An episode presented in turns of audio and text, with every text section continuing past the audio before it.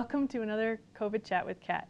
Today, Captain Ray Weiser, the Deputy State Surgeon, is joining us to go over the exemption processes for the Army.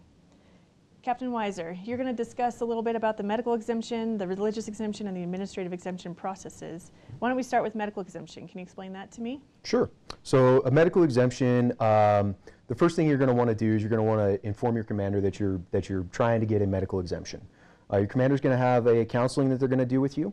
Uh, you're going to watch a, a COVID video, and then your next job is to go out to your primary care manager, your civilian doctor, uh, talk to them, and gather um, the chart notes from them on why you need that exemption. So we need to see an ICD-10 code on there, as well as a little conversation from your, uh, your physician on why, why you should have an exemption. That's all going to come back to me in my office, and we are going to get that in front of one of our military providers for a review.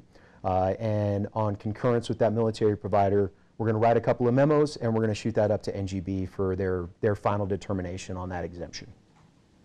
Okay. And a religious, excuse me, a religious exemption, is that the same kind of process?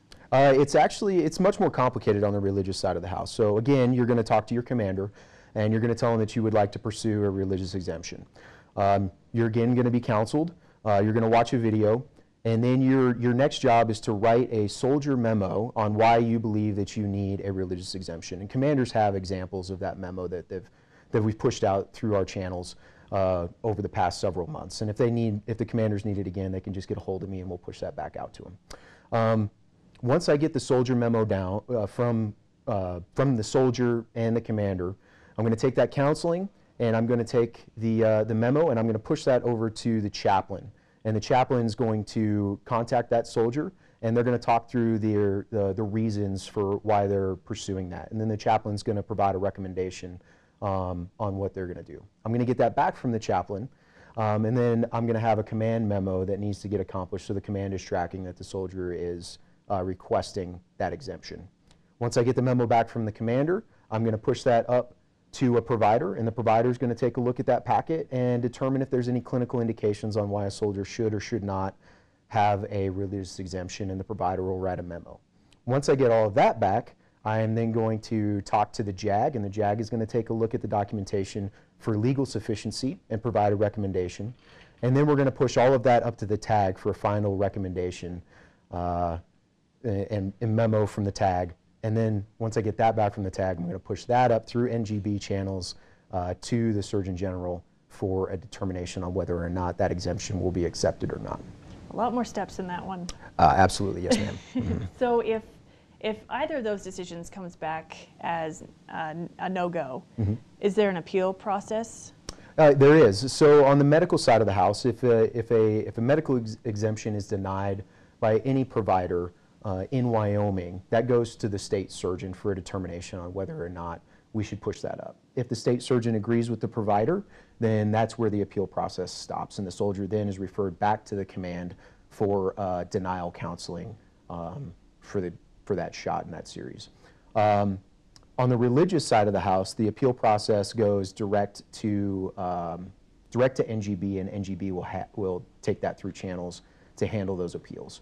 And generally, on those appeals, they need to be requested from the soldier within a fairly fairly quick time frame, three to five days, um, so we can get that pushed back up. There's no definitive guidance out there yet from uh, NGB on how fast that happens uh, for National Guard soldiers that I've seen. And, mm, you know, as soon as we get it, we're going to communicate with that soldier and we're going to get that appeal if the soldier would like to do that. Um, we're going to shoot it back up the chain as fast as we possibly can. Okay. And if all comes back as unapproved and I'm required to get the, the vaccination, what does the refusal process look like if I still don't want the shot?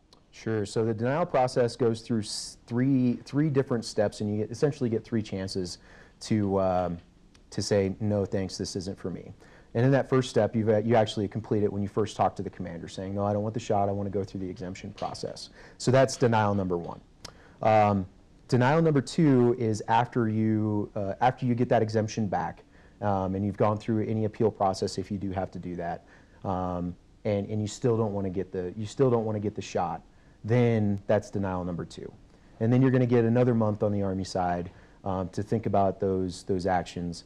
and, and then you're going to go through denial number three. And at, at denial number three, that's when it comes back up to my office so that I can keep track of all of that information and then report it back to through command channels to the ATAG and the TAG on what the determination on what the what that um, uh, the punishment phase essentially looks like. It's not necessarily punishment, but um, yeah, what that looks like.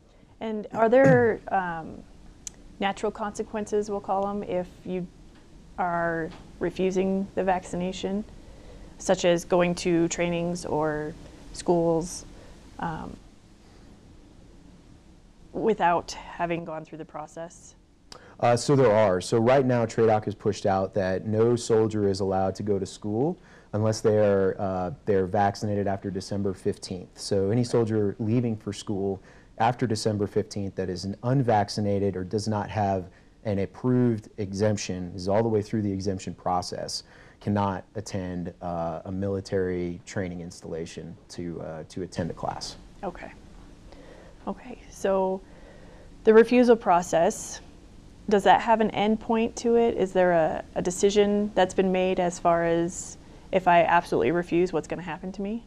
Not yet, no. So we're still waiting on what they're calling phase two um, of the, the exemption process. So we're, we're waiting for definitive guidance on what the, the complete ramifications for a soldier are, all the way up and through separation from National Guard Bureau for any soldier that is to uh, decline the COVID vaccination. Okay. All right. Well, thank you, Captain Weiser, for sharing your information with us. I hope that clears up a lot of confusion and miscommunication that might be out there. Um, if you hear any rumors or have any questions, of course, feel free to contact us and we will make sure to answer those questions. You can contact us through the Wyoming Military Department page, through the Contact Us icon, or the Facebook page, or you can also email wyoguard at gmail.com. Thanks.